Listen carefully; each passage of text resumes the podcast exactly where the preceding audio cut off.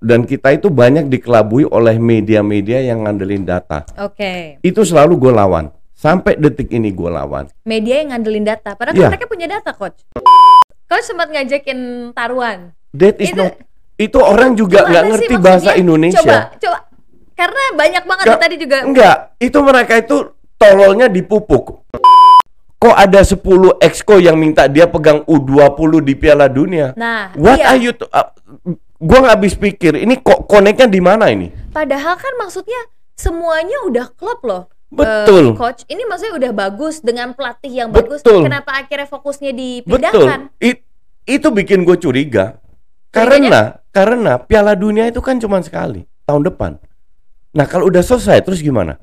Empat tahun lagi. Mhm. Artinya gue lihat jangan-jangan Sintayong ini mau digeser secara halus. Hai teman-teman semuanya, welcome back di M Sport Entertainment. Gimana kabarnya? Semoga sehat selalu ya. Nah hari ini gue kedatangan bintang tamu. Wah ini yang banyak requestnya lagi nih ya. Dan juga yang pernah datang ke M Sport sebelumnya, yang waktu itu namanya masih M Goal. Nanti kita kenalannya nanti karena sekarang gue mau informasiin dulu nih ada informasi penting untuk teman-teman semuanya bagi yang belum download aplikasi M Sport, download sekarang karena aplikasi ini adalah aplikasi di mana kalian bisa baca berita terupdate dan juga seru tentunya ya dari berbagai eh, apa namanya eh, sepak bola mulai dari sepak bola dan juga cabang olahraga lainnya. Nah di situ teman-teman bisa baca-baca berita, baca-baca berita, ngumpulin poin. Poinnya ini bisa ditukar jadi merchandise keren dari kita. Oke, jadi bagi yang belum download sekarang download silahkan aplikasi M Sport. Alright, di depan Natasha udah ada Coach Justin. Kita ketemu lagi Coach. Iya. Waktu itu ketemu Coach Justin Tahun masih tahun lalu. Iya. Awal-awal aku banget juga di M Goal waktu itu namanya masih M Goal Coach karena Iya, kita udah iya, berubah iya. nama jadi M Sport Entertainment. Ya itu kalau nggak salah em, apa namanya episode kedua ya. episode kedua coach Setelah aku juga baru Panji, banget kan? betul setelah Iya, Panji iya, itu iya. pertama kali ya ini kan podcast pertama aku juga kan coach jadi itu waktu itu masih episode J- kedua Hmm. Jadi sekarang jam awal-awal. terbang udah banyak ya. ya nggak juga dong coach ya maksudnya masih tetap belajar masih tetap belajar terus studio juga ganti nih coach Iya, iya, jauh iya, ya ke sini iya. ya coach Justin ya Enggak juga. Enggak juga. Coach, langsung aja aku Ya. mau tanya apa kabar? How are Baik, you? baik. Baik, Baik, ya. makin banyak di TV ya Coach Justin Enggak, ya. justru di TV enggak. Euro? Eh, Waktu itu Euro ya? terakhir. Euro terakhir Jadi ya? setelah Euro itu gue emang ambil keputusan untuk pensiun dari TV. Loh, kok kita Jadi- nggak tahu Coach? Ya, j- jadi sama RCTI diminta untuk siaran eh, Serie A itu to- tolak. Indosiar minta untuk liga lokal tolak. Karena gue mau fokus. Fokus ke Fo- apa? Fokus ke YouTube. Oke. Jadi tap- Mhm. mulai dari Piala Eropa itu kan tahun lalu ya. Oke. Tahun lalu 2021 pensiun, gue fokus ke YouTube. Ma- maka dari itu sekarang gue tiga kali seminggu siaran di DPI, Mhm. seminggu sekali di ama Pange, Oke. seminggu sekali sama Helmi. Jadi lima kali seminggu udah ke studio. Belum video gue sendiri.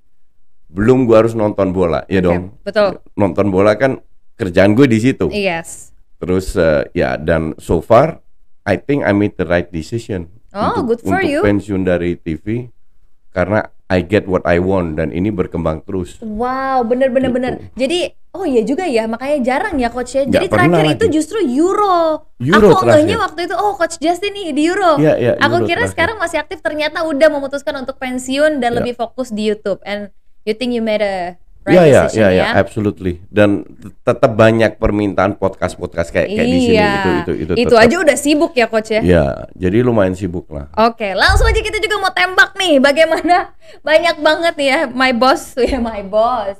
Ada titipan dengan pertanyaan Iya. coach. Real Madrid Iya. yang menjuarai Liga Champions. Ini bersangkutan dengan wak- Statement. Ya. Tuh, ya. Orang kita itu Coba coach. Gi- gini net, gue itu 2018-19 bikin uh, Just Talk di YouTube Yap. akun sendiri. Tahu tujuannya apa? Apa? Tujuannya untuk mengedukasi Oke. dan ternyata orang yang nggak paham bola itu banyak banget di Indonesia. Yang mereka paham adalah menang kalah. Yang mereka paham adalah skor. Oke. Yang mereka paham adalah pada saat kita jadi juara kita hebat. Padahal ini faktor yang berbeda. Anda bisa menang bukan berarti main bagus. But that's okay. Mhm. That's football. Oke. Dan eh, apa namanya? Dan kita itu banyak dikelabui oleh media-media yang ngandelin data. Oke. Itu selalu gue lawan. Sampai detik ini gue lawan. Media yang ngandelin data. Padahal kan mereka punya data, coach. That's why I explain it to you. Kalau kita lihat eh, data yang standar lah, ada 9 shot on target. Oke. Dari 9 shot mungkin dibilang eh, 4 9 shot, 4 on target, 5 off target. Oke. Dari 4 on target, how do you know itu adalah eh, berbahaya atau tidak? Kalau you on- don't know kalau lu nggak nonton. Oke. Iya dong. Mhm. Karena shooting lemah ke arah kiper dianggap on target. Karena ke arah kiper. ke arah kiper dianggap on target. Jadi kalau kita nggak nonton, kita melihat oh, I mean eh, seolah-olah sepak bola itu bisa dimatematikkan. Oke. Nah, data ini mendukung kalau kita nonton. Betul. Kita lihat 9 shots, iya 4 on target. Oh ya dari 4 on target mungkin tiga tidak berbahaya, tapi satu berbahaya karena kiper melakukan save di Hmm. pojok dia sampai jatuh bangun. Jadi cuma ada satu yang berbahaya karena kita nonton. Kalau kita bicara Madrid, kalau orang eh, paham apa yang gue katakan dan gue selalu karena bahasa Indonesia gue kan terbatas. Iya. Jadi gue selalu pakai kata-kata yang simple. Di preview final Real Madrid gue bilang gue unggulkan Liverpool. Gue tidak pernah bilang, and you can check it, tidak pernah bilang Madrid bakal kalah, Liverpool bakal Hmm, juara. Oke. Gue bilang gue unggulkan Liverpool. Mhm. Dan kalau net nonton final itu atau pas kerja ya, Iya. I don't know, ya. Siaran. Ya, ya, pas yang net nonton. Berapa peluang besar yang didapatkan Liverpool? Lebih banyak. Oke. Apakah Liverpool main bagus? Lebih bagus. Jadi preview gue yang gue bilang gue unggulkan Liverpool dari sisi kualitas pemain dari sisi eh, apa namanya eh, peluang itu Benar. lebih leb- benar. Cuman Secara ke- statistik ya, coach. ya secara berjalannya Iya, pertandingan. oke. Courtois lakukan save dua kali kena tiang kalau kalau kalau nggak salah. Mhm. Babak kedua berapa peluang sih yang didapatkan oleh Real Madrid selama 90 menit? Oke. One maybe two di mana terjadi gol. It happens because this is football. Football nggak bisa dimatematikkan beda dengan basket or baseball. Nah kembali lagi kalau Madrid jadi juara, maybe I can say efektif, ef- efektivitas tinggi dan mentalnya. Oke. Tapi kalau dibilang Madrid hebat, sama sekali enggak. Kalau dibandingkan dengan Liverpool secara statistik keseluruhannya Iya. Secara permainan, di ya game itu ya. Liverpool layak menang.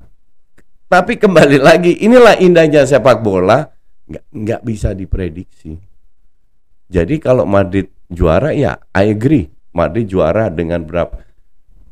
Madrid ini lagi dapat angin segar, lucknya lagi gede banget. Contoh lawan Chelsea leg kedua 0-3 ketinggalan. Mhm.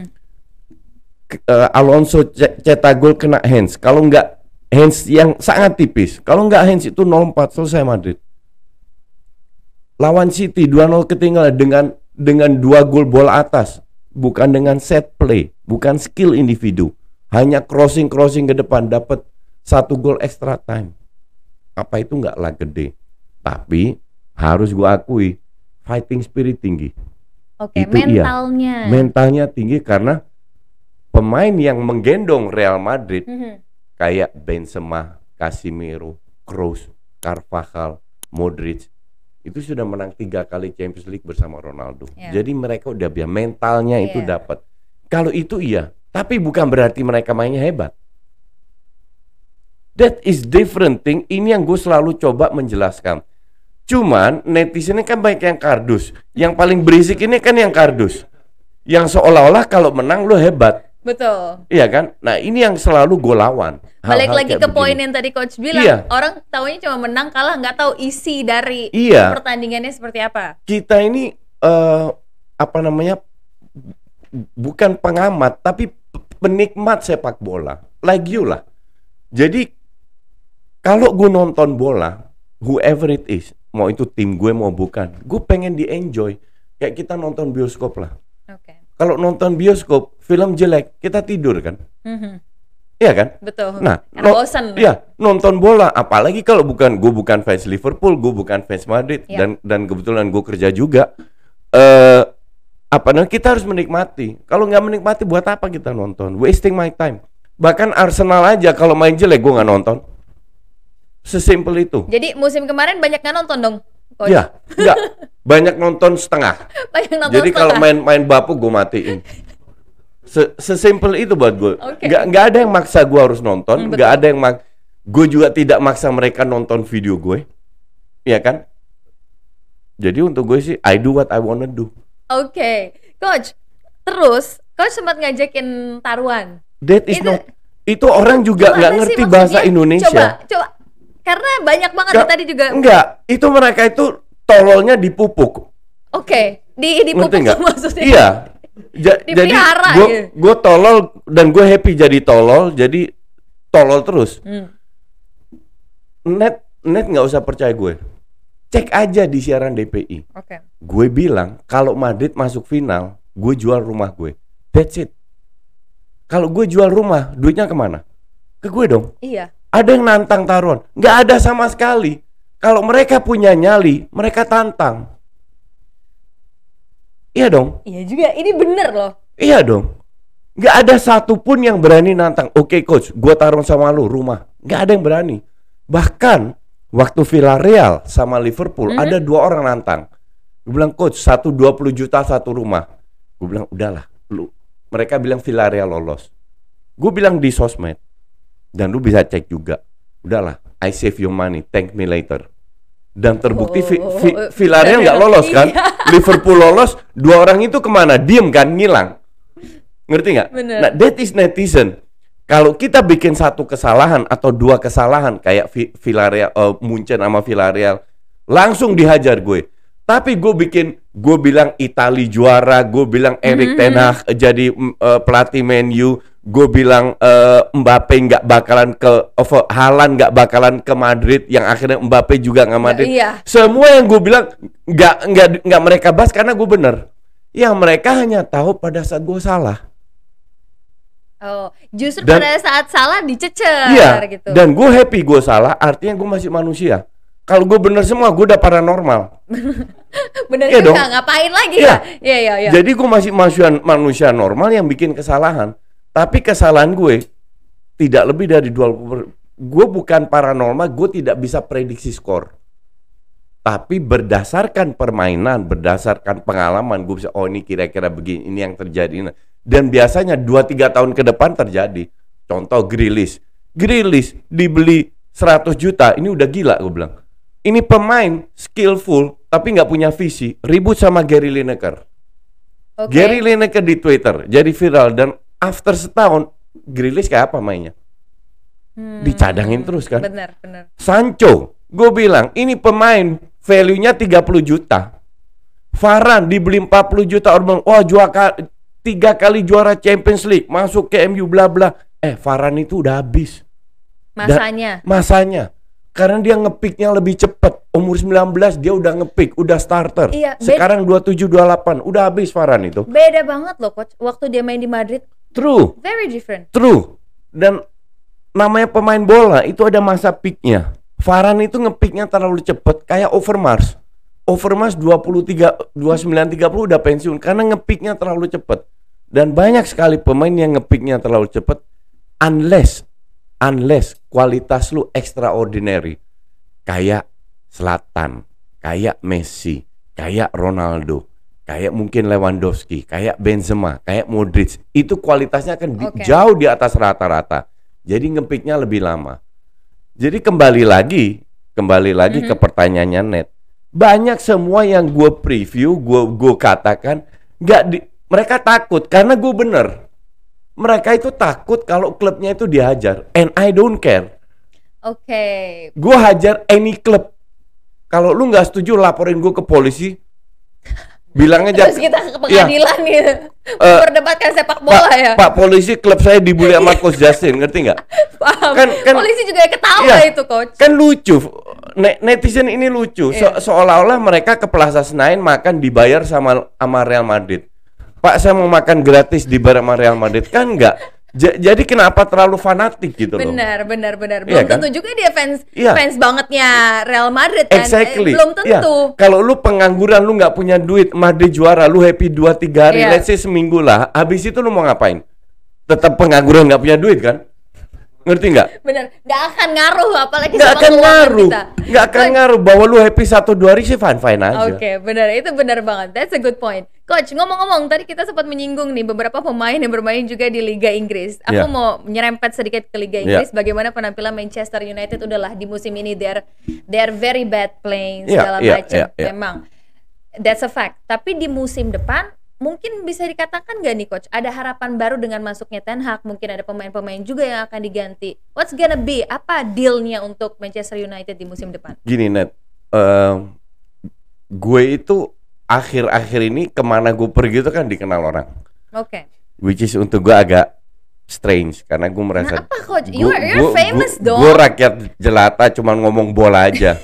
Jadi tiap kali gue ke supermarket, pompa bensin, ke mall, ke mana selalu disapa orang dan 90% itu tanya soal MU. Oke? Ini pertanyaan ini berarti ya standar. Ya, 90% tanya MU, ya gue jelaskan dong. Oke. Gue gue jelaskan apa adanya yang ada di hati gue, di pikiran gue. Ternyata gue itu lebih optimis daripada fans MU. Loh, memang coach fans MU aja nggak mau nonton MU. Iya, fans MU ini udah bener-bener kayaknya percaya dirinya itu udah drop banget. Karena di PHP berapa tahun Benar. drop banget. Benar. Gue sebagai fans Arsenal justru gue lihat yang gue takutin itu MU. Comebacknya MU. Comebacknya MU bukan Liverpool, bukan City karena kita udah tahu mainnya City Liverpool betul, seperti apa. Betul. Bahkan Arsenal sangat bisa ngelawan City walaupun kalah karena kartu merah but it happened. tapi bisa ngelawan. Nah, MU ini yang nggak jelas. Kenapa nggak jelas? Di samping pembelian pemain itu ada perubahan manajemen. Oke. Jadi MU ini masuk ke era baru. Woodward dan kawan-kawan di kick. Head of scouting nasional, head of scouting internasional apa itu diberesin semua. Masuk era baru dengan Dirtek Murto. Oke. Rangnick yang rencananya jadi advisor Yep. di kick juga. Ten Hag. Nah, Ten Hag sebelum dia tanda tangan, dia cuma minta satu. Saya boleh bukan. Saya harus punya wewenang untuk menjual dan membeli pemain. Oke. Dari situ berarti dia udah punya plan. Iya. Kalau itu disetujui oleh MU, oke gue jadi pelatih MU. Ternyata disetujui. Mhm. Jadi sekarang pembelian pemain dan penjualan pemain itu yang teknisnya Dirtek Murto yang eh, selesaikan, yang ngatur minta siapa pemain yang datang atau yang dijual itu Ten Hag. Artinya dia bertanggung jawab Mhm. atas pemain yang datang. Salah satu kualitas Ten Hag eh, net itu bukan membeli pemain bintang kayak Ancelotti, kayak Jose Mourinho, nggak ada pemain bintang rank 6 di Serie A. Hmm. Salah satu kekuatan Ten Hag adalah membeli pemain yang bukan bintang tapi mau belajar. Diolah, dipoles. Diolah, dipoles. Kalau kamu tahu Ajax itu dibuat dia kalau nggak salah juara terus ya. Setiap tahun jual 5-6 pemain. Tiap tahun. Tidak ada satu tahun tidak jual itu karena itu sudah polisinya Ajax puluhan tahun. Ajax itu di di bank di bank accountnya itu ada 400 juta euro cash untouchable.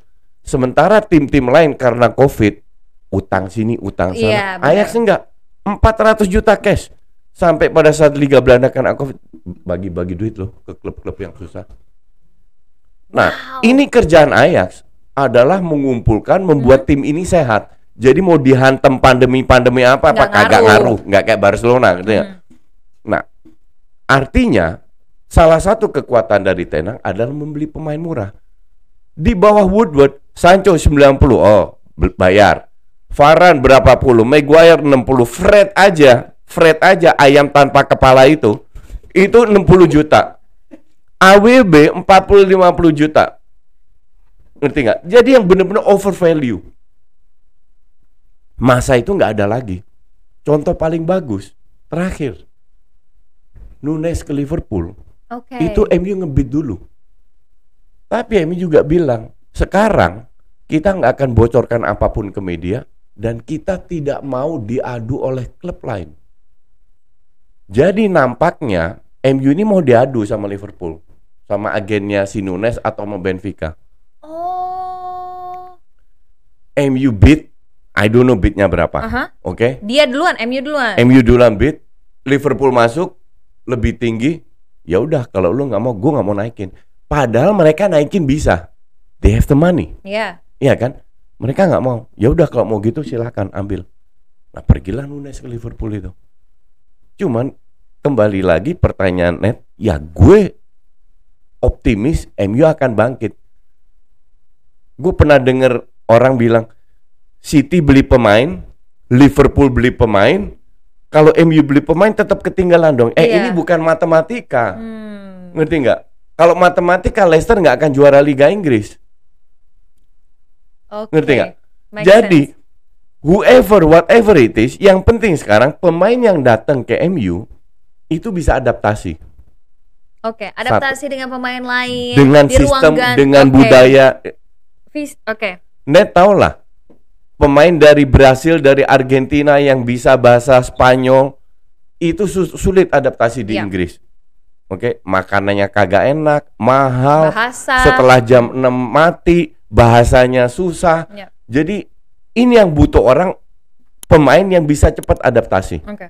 Nah, kalau itu terjadi dan Ten Hag bisa beli pemain murah, co- contoh aja ya, yang diincar kan Anthony sama Julian Timber. Oke. Timber itu paling 35-an lah, 30-35, Anthony mungkin 40-45, jadi total 80-an dapat dua pemain di sayap kanan. Oke. Nah, kalau itu jadi ditambah satu Frankie De Jong, sebenarnya udah cukup membantu.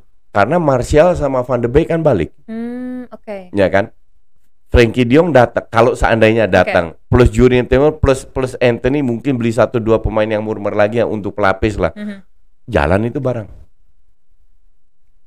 Jadi itu. MU itu tahun lalu jelek seperti Net tadi bilang, jelek. Tapi kan hanya tahun lalu. Tahun sebelumnya kan mereka runner up. Oke. Jadi bukan pemain ini nggak bisa bermain bola. Mereka bisa bermain.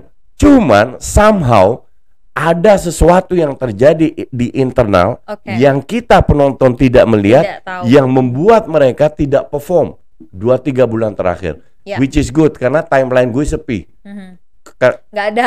nggak MU dibantai kiri kanan, fansnya nggak nggak keluar-keluar di timeline gue. Benar. Jadi berkurang sedikit ya coach ya. Berkurang banyak, Berkurang bukan banyak sedikit. bahkan. Oke, jadi intinya kalau dari coach Justin tapi ini pertama kali ya, kita juga pernah ngundang dua eh, bintang tamu sebelumnya. Jawabannya pun juga pesimis soalnya coach melihat bagaimana kayaknya nggak mungkin deh kalau Manchester United That, di that is the musim problem dengan depan. Indonesia. Mereka itu hanya melihat hasil, hasil, hasil, hasil. Padahal sepak bola olahraga itu hasil dengan proses itu harus dipisah. Kalau kita ma- co- contoh paling bagus Liverpool lah. Liverpool empat kali masuk final, bahkan 15 menit terakhir mereka masih punya harapan untuk juara IPL. Apa enggak sebuah performa itu? Iya. Yang dilihat cuman enggak, lu cuman menang piala Ciki sama piala Kebo. Mm-mm, Ngerti nggak? Iya. That is disgusting kalau gue bilang. Lu nggak appreciate mereka dengan kedalaman squad tidak Betul. banyak. Mereka bisa tiap tiga eh, hari bermain bisa sampai final. Itu kan sebuah achievement. Achievement. Iya is, kan? it is. Nah, cuman kita bukan kita sih sebenarnya. Segelintir ner, eh, kardus Orang-orang net- mhm. kardus yang suka koar-koar. Nah, itu yang yang nggak paham. Padahal yang pinter banyak juga. Mereka diem, mereka paham, nggak ngomong. Yang ngomong cuma segelintir orang itu. Ya karena nggak pinter makanya banyak omong Tong mak- kosong nyari Ma- bunyinya. kan? betul. Makanya gua akan lawan orang-orang kayak gitu dan gua akan lawan media yang hanya mengandalkan data Oke. dan so far so good. Buktinya gue banyak diminta siaran. Tapi coach, tapi aren't you tired? No. Gak sih coach? Maksudnya karena gue tahu loh dari beberapa orang yang pernah bilang ya, kalau coach Justin nonton itu monitor bukan cuma satu coach. Ya tergantung matchnya. Tergantung Ka- kalau ka- misalkan ka- matchnya dalam satu ka- ka- eh, kadang dua, satu kadang hari. tiga. kadang dua, kadang tiga nonton langsung di waktu Ya. yang sama. Ya. Wow. Dan banyak orang yang bilang kayak gitu, berarti kan coach memang sangat mengamati dan menyukai Ya. That's my Sepak- hobby. I work seven days a week. Sabtu Minggu kan kerja nonton bola. Terus bikin video. Belum Senin siaran, di DPI atau di Pange atau kan berdasarkan weekend ini. Kalau gue nggak nonton, gue mau bahas apa? Statistik. Nggak mungkin. Statistik mengandalkan data iya, iya, media. iya, iya, nggak mungkin. Jadi gue harus nonton. Kenapa gue bisa nonton? Because ini bukan kerja, nih, ini hobi. Ini hobi, betul. Ka- kalau nggak, kalau gue nggak bikin YouTube dan lain-lain pun, gue tetap nonton kok. Iya kan? Keren, coach. Terus kita juga mau ini nih ngebahas sedikit tentang bagaimana timnas Indonesia yang hari ini ya coach Ya, ya, ya. sudah dipastikan lolos ke Piala Asia 2023. Nah, yang menariknya adalah ada beberapa nih. Jadi yang pertama adalah terakhir em, timnas Indonesia itu semalam ya menang 7 gol tanpa balas melawan Nepal. Nah, kalau dari coach Justin sendiri melihat bagaimana bisa dibilang kesuksesan timnas senior kita, ini menurut coach Justin faktor apa yang mempengaruhi performa dari timnas senior kita akhirnya setelah belasan tahun ya coach ya? 15 tahun. 15 tahun Ya. bisa kembali lolos Piala Asia. Ya, dan kalau nggak salah 15 tahun itu ikut Piala Asia karena tuan rumah. Oh iya. Kalau sekarang Kalau ikut proses kualifikasi, betul. which is lebih membanggakan. Iya. Jadi gini, kalau kita bicara timnas ini bisa dua, dua jam net. Aduh. Ka- karena banyak yang kita bahas di Loh, sini. jangan Oke? coach, kan coach mau pergi abis Oh ini. iya, baru Nanti lagi. macet. Gini, kita harus lihat kalau pertanyaannya kok bisa kita seperti itu. Iya. Itu berkat Sintayong. Titik. Oke. Period. Bukan berkat orang lain-lain yang yang mengklaim. Mereka Iya. klaim boleh-boleh aja itu hak mereka. Betul. Tapi gue itu berkat Sintayong. Kenapa? Sintayong berani menggunakan pemain muda untuk pemain timnas senior. Iya loh coach. Ini Iya kan? kan? berarti kan regenerasi pemain. Regenerasi. Dia berani menggunakan pemain itu satu. Kedua, dia berani mencoba untuk bermain sepak bola modern. Berarti membangun serangan dari belakang. Memang kalau kita lihat kayak contoh paling bagus lawan Bang- Bangladesh. Oke. Eh, jadi kurva itu naik turun. Kadang bagus, kadang jelek. Mhm. Di SEA Games jelek, di AFF bagus. Jadi ada berapa match lah. Tapi itulah proses. Cuman walaupun ups and down, trennya ke atas net. Oke. Ada peningkatan. Mhm. Nah, ini yang kita harus lihat. Jadi bukan lihat skor aja. Kalau skor bilang 7 eh mereka setelah 1-0 lawan 10 orang loh. Betul. Dan pada saat lawan 10 orang Nepal masih nyerang loh. Mhm. Betapa hancurnya passing kontrol kita di babak pertama. Arhan bikin blunder, Asnawi bikin blunder. Kita tidak boleh mengabai, mengabaikan faktor itu. Walaupun dengan fighting spirit tinggi, mental eh, luar biasa kita bisa mencetak 7 gol. Harusnya bisa 13-14 gol. Karena peluang kita banyak, finishing kita jelek. Ditambah kipernya Nepal juga luar biasa. Iya. But that's okay. Karena target tujuan pertama adalah lolos Piala Asia. Regardless the score. Iya betul. Ya kan? Dan itu sudah tercapai. Betul. Cuman jangan kita terbuai dengan kesalahan fakta yang yang yang terjadi hanya dengan skor. Oke. Skor 7-0 itu luar biasa. Lolos Piala Asia dengan le- lewat kualifikasi itu luar biasa. Betul. Apalagi timnas pemain muda yang bermain. Yang nasibnya umurnya masih panjang. Betul. Ditambah bermain dengan cara yang benar. Sepak bola modern. Maka dari itu gue bingung. Kok ada 10 exco yang minta dia pegang U20 di Piala Dunia? Nah, What iya. are you uh, gua nggak habis pikir. Ini kok koneknya di mana ini? Padahal kan maksudnya semuanya udah klub loh. Betul. Eh, coach, ini maksudnya udah bagus dengan pelatih yang bagus. Betul. Kenapa akhirnya fokusnya Betul. dipindahkan? It- itu bikin gue curiga. Karena karena Piala Dunia itu kan cuma sekali tahun depan. Nah kalau udah selesai terus gimana? Empat tahun lagi. Mhm. Artinya gue lihat jangan-jangan Sintayong ini mau digeser secara halus. Oke, itu pandangan coach jangan-jangan seperti itu. Iya, jangan-jangan.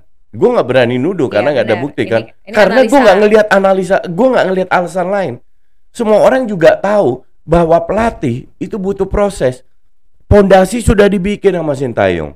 Sekarang tinggal pelan-pelan membangun, membangun rumah gubuk atau membangun rumah mewah atau membangun hotel. Ya, jadi Sintayong ini gue bilang harus diberi eh, freedom to act, harus diberi waktu untuk membangun pondasi, untuk membangun timnas ke depannya. Karena usianya kan masih muda, jadi lebih panjang. Nah, kalau dia sekarang ambil U20, tahun empat tahun lagi dia mau pegang U20, timnya kan ganti lagi. Betul. Ka- karena usia. Jadi forward, m- maka dari itu gue masih nggak paham kenapa dia harus di di Pindahkan go- ya. digosipkan, Ya, oke. dipindahkan padahal kerjanya itu sudah benar dan sudah bagus.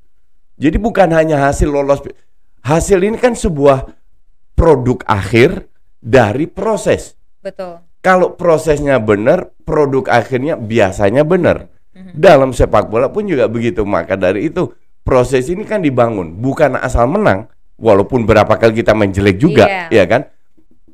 Walaupun menang 7-0 pun itu pun masih banyak yang Ada harus miss-nya, diperbaiki. betul, betul. Cuman target utama udah tercapai, yaitu lolos Piala Asia. Dan gue bilang ini pencapaian yang luar biasa karena bukan lolos karena tuan rumah, lolos lewat kualifikasi. Dan coach begini, kalau misalkan nih, ini berandai-andai Ya, ya, ya, kalau ya, memang ya. gosipnya ini ternyata benar Sintayong dipindahkan ke fokus ke U20, 20. artinya timnas senior ini kan harus ada pelatih baru yang menggantikan Sintayong. Artinya ada adaptasi lagi. Betul, betul. Dan Piala Asia ini kan tahun depan. Iya. Emang bisa satu pelatih adaptasi dalam da- dalam setahun? Iya kalau dia tiap minggu da- be- bermain. Nah tim timnas setahun berapa kali main? Bisa dihitung kan? Maka dari itu, the whole pemikiran ini gue nggak habis pikir, asli gue nggak habis pikir dan gue tidak mau tidak mau berpikir negatif juga Iya. terhadap para pengurus para orang esko. Kan orang pinter semua ya kan? Ma- makanya mereka jadi esko. Makanya jadi pengurus PSI karena mereka hebat. Kalau gue kan gue kan tolol. Gue cuma bisa ngomong bola aja. Jadi gue punya pendapat aja. Lah, Ja- coach. jadi pe- pen- pendapat gue yang yang mungkin nggak nggak smart ini ya bahwa gue nggak nggak nggak habis pikir kenapa ada alasan untuk meng- menggantikan Sintayong. Betul. Tetap sih semua pendukung daripada timnas senior pastinya merasa ada sedikit kekecewaan kalau memang Sintayong benar akhirnya harus fokus ke juga, U20 iya, karena it's it's already ini berjalan dengan baik lah so Iya, far. iya, Tapi iya, walaupun iya, coach tadi iya. bilang ya kita nggak perfect perfect banget lah Iya, sempat iya, ada iya, missnya iya, tapi iya, it's a iya. good process Iya, dan iya. salah satu target utama juga sudah terpenuhi tercapai yaitu ya betul lolos ke Piala Asia 2023. Nah, kalau kita melihat bagaimana timnas Asia yang lolos ini, coach, bisa Ya. berbicara banyak nggak di Piala Asia 2023 nantinya? nah tergantung Oke. bicara banyak itu jadi ada be- sebagian besar dari pemain ini masih tidak konsisten mainnya. Oke. Kadang main bagus, kadang main jelek. Gue nggak usah sebut nama karena hampir semua. Oke. Tapi menjelang menjelang ke depannya yang kita harus lakukan untuk meningkatkan kualitas Mhm. agar agar nggak jadi bulan-bulanan itu perbanyak uji coba. Oke. Nah, perbanyak uji coba, jangan lawan tim antah berantah hanya untuk kumpulkan poin rank di FIFA. Rank di FIFA itu nggak penting sama sekali. Belgia itu rank satu bertahun-tahun, ber- ber- ber- berbulan-bulan, ta- tahun bahkan nggak pernah masuk final di Piala Dunia, nggak di Piala Eropa, nggak. Jadi buat apa rank satu? Nah, ini yang kita ini, ini yang harus kita lupakan. Nggak perlu rank kita peduli dengan rank FIFA. Oke. Yang kita harus peduli adalah jam terbang. Yaitu ketemulah tim hebat. Oke. Hmm. Nggak hanya dari Asia. Cobalah lawan Belgia, lawan Belanda, lawan Polandia, Hungaria, Austria, beberapa level. Dibantai nggak ada masalah. Mhm. Yang penting kita belajar. Karena dalam olahraga itu ada masanya kita bereksperimen, ada masanya kita belajar, Belajar. ada masanya kita berprestasi. Betul. Semoga prestasinya di Piala Asia. Menjelang Piala Asia, kita harus banyak bereksperimen cari jam terbang. Betul. Kalau itu diberikan kepada timnas muda ini sekarang, peluang kita at least lebih besar daripada kalau nggak diberikan eh, uji coba level atas sama sekali. Oke. Jadi sebetulnya itu salah satu faktor yang harus dipenuhi sebelum nantinya kita Absolutely. Piala Asia. Karena eh, prestasi itu hasil itu nggak jatuh dari langit. Itu berkat kerja keras, berkat proses yang ups and down, ups and down. Tapi yang penting trennya ke atas. Oke. Jadi kalau untuk training center yang ternyata harus iuran gimana pendapatku? Ya itu lucu juga ini. Ini gue gue baca ya gue nggak tahu gue baca di Twitter bahwa se- sebenarnya si Pak Ketua ini janji mau kasih training center Iya. tanpa iuran dari netizen. Nah mendadak dia minta ya I I really don't know sebenarnya ini ini agak menyedihkan ya. Tapi harus harusnya ini pemerintah yang ngasih. Iya dong. Cuman cuman enggak ada hal yang mungkin net nggak tahu juga. apa coach? Boleh diomongin di sini? Oh boleh bisa. Jadi setahu gue PSSI itu nggak mau terima duit dari pemerintah. Loh, dengan alasan? dengan alasan kalau mereka terima duit dari pemerintah mereka harus buka semuanya ke publik karena ini duit negara dan itu tidak mau mereka lakukan dan itu bukan hanya PSSI negara lain juga begitu Oh, oke. jadi jadi KPK nggak bisa bilang PSSI eh buka ke, ke keuangan lo. Lah. Nggak bisa. Kan ini bukan duit lo, gue nggak punya duit negara nggak gitu punya ya. duit dari negara.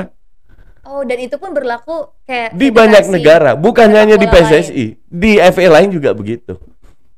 Itulah yang tapi sementara mereka kalau kalau eh, eh, main di stadion stadionnya punya negara mereka butuh security dari polisi punya Punya negara.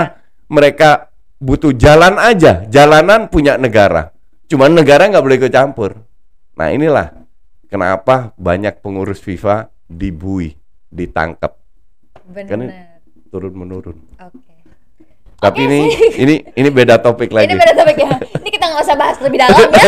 Kita tetap bahas tentang sepak bola aja. Yang menarik nih coach di tahun ini kita akan segera menyambut ini ya Piala Dunia Qatar 2022 yang berlangsung di Qatar eh, bulan Desember. ya Cukup lucu ya coach ya. Ya ini ini men- menarik nggak menarik? Menariknya karena eh, setelah empat tahun kita ikut Pia- Piala Dunia lagi, it's always attractive.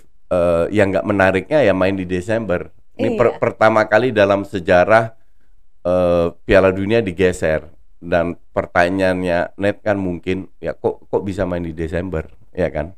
Katanya faktor cuaca coach. Enggak, sekarang kalau kita tahu bahwa di bulan Juli Juni Juli 45 sampai 55 derajat Hmm. di sana, kenapa ditunjuk Qatar? Oh iya, Ya dong. betul. Ya karena duit, sesimpel itu. Kenapa di Qatar kan banyak negara lain gitu. Exactly. Exactly. Kenapa harus di Qatar padahal pengurus FIFA semua orang tahu, Tahu. bulan Juni Juli itu 45 sampai 50 derajat, 55 derajat, which is impossible untuk bermain. Mhm. Kalau mereka kan awal-awal bilang, "Ya, kita akan pasang AC tertutup bla bla." Lah, fans yang di luar stadion itu ada berapa juta? Benar. Mau mati mereka. Iya. Iya kan? Terus ini akhirnya mengganggu liga-liga juga Mengganggu. coach. Cuman itulah hebatnya Fi- FIFA dan UEFA. Berarti kayak liga-liga lain nanti di stop dulu dong. Se- semua all. Cuman stopnya itu terbatas waktunya. Jadi mereka ke- kalau nggak salah cuma dapat 8-9 hari untuk persiapan ke Piala Dunia. Wow. This is the whole thing is ridiculous. Apa yang dilakukan FIFA is a big joke. Cuman yang penting kan dapat duit. ya, ya udah bisnis lah un- Ya. ujung-ujungnya ya coach ya. Ki- ki- Kita lihat sekarang at this moment nih. Liga baru selesai dua minggu Nation League. Timnas main empat pertandingan dalam dua minggu setelah satu musim yang melelahkan, terutama Iya. untuk pemain Liga Inggris. Otak lu taruh di mana? But that's UEFA, FIFA. Yang penting cuan. Yang penting cuan. Bener itu dia. Terus kalau kita lihat nih coach udah keluarkan ya pembagian grup ya Ya, di FIFA Qatar, FIFA World Cup Qatar Ya, nih di ya. mana grup A. Wah, Belanda Gua- di grup A nih coach. gue sih nggak ngelihat eh, ada satu grup yang mengejutkan iya, ya. tidak Da- ada grup neraka ya coach ya. betul. Da- dalam arti semua cukup eh, cukup merata. Cukup merata betul. Tapi kembali lagi net, ini sepak bola, jadi nggak nggak bisa eh, diprediksi betul. seperti apa. Karena kalau ini gua ada grupnya juga. Nah. Nah, grup A Qatar, Ecuador, Se- Senegal, Netherlands. Ini orang bilang ini grup yang gampang. Enggak, ini ini bukan grup yang gampang karena Belanda pun sekarang bukan tim yang heboh dengan penuh pemain bintang. Bintangnya cuma Van Dijk mungkin, mungkin tambah De Jong, Hmm. sisanya biasa aja. Grup B Inggris, Iran, USA, Wales. Nah, lihat Inggris kemarin di kandang dibantai sama Hungaria 0-4 Iya coach. empat pertandingan dua poin nomor empat di Nation League jadi Inggris isi Inggris ja, nggak nggak usah merasa paling hebat gitu grup C Argentina. Argentina gue impress gue dua kali nonton Argentina dan mereka mainnya itu very fresh football Hmm. Eh, sangat enak untuk dilihat nggak ada bintang juga Messi bekerja keras Mhm. turun ke bawah dan lawan Italia itu digendong oleh Di Maria sama eh, Messi lawan Estonia kalau nggak salah Di Maria nggak main tapi Messi ja- jadi salah satu tim yang eh, enak ditonton untuk gue itu Argentina. Argentina justru. Cuman ini kan Oh. baru dua match, Betul. jadi gue nggak bisa bilang mereka akan bermain seperti ini terus. Cuman eh, apa namanya? Meksiko Ya. gimana coach? Meksiko, Meksiko is Meksiko, Hmm. giant killer. Tapi kalau udah suruh jauh, ya Oke, nggak nggak akan ke mana. Cukup merepotkan lah ya, Ya ya ya tim ya. yang bisa merepotkan. Perancis, Denmark. Ini, ini, ini juga Prancis dan Mak.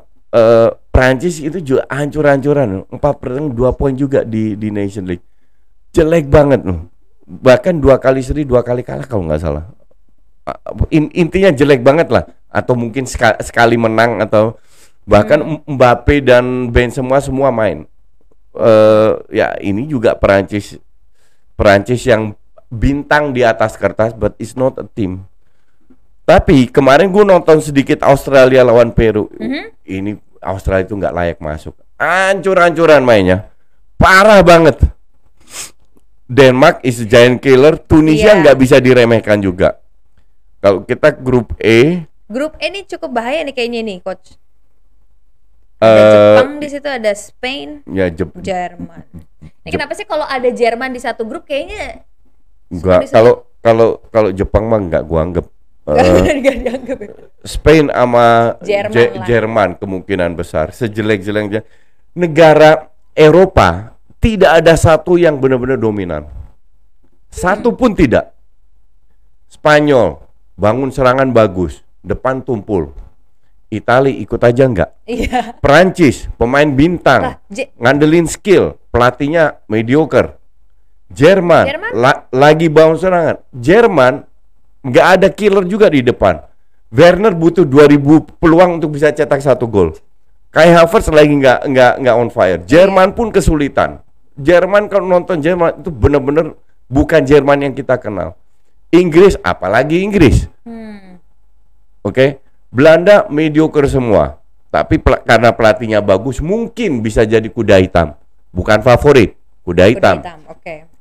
Di Amerika Latin ya tinggal Brasil sama Argentina. Iya. Gue bilang lebih, gue lebih condong ke Argentina, Dibanding Brazil nih. Brasil. Karena Brasil itu lebih skill. Dan generasi Brasil sekarang beda sama Brasil 12 tahun yang lalu. Oke. Kalau 12 tahun lalu mengerikan Brasil. Ketemu Brasil hmm, kemungkinan besar kalah. Tapi Bra Brasil sekarang Neymar. Ne- Neymar sehebat Udah, apa di iya. PSG?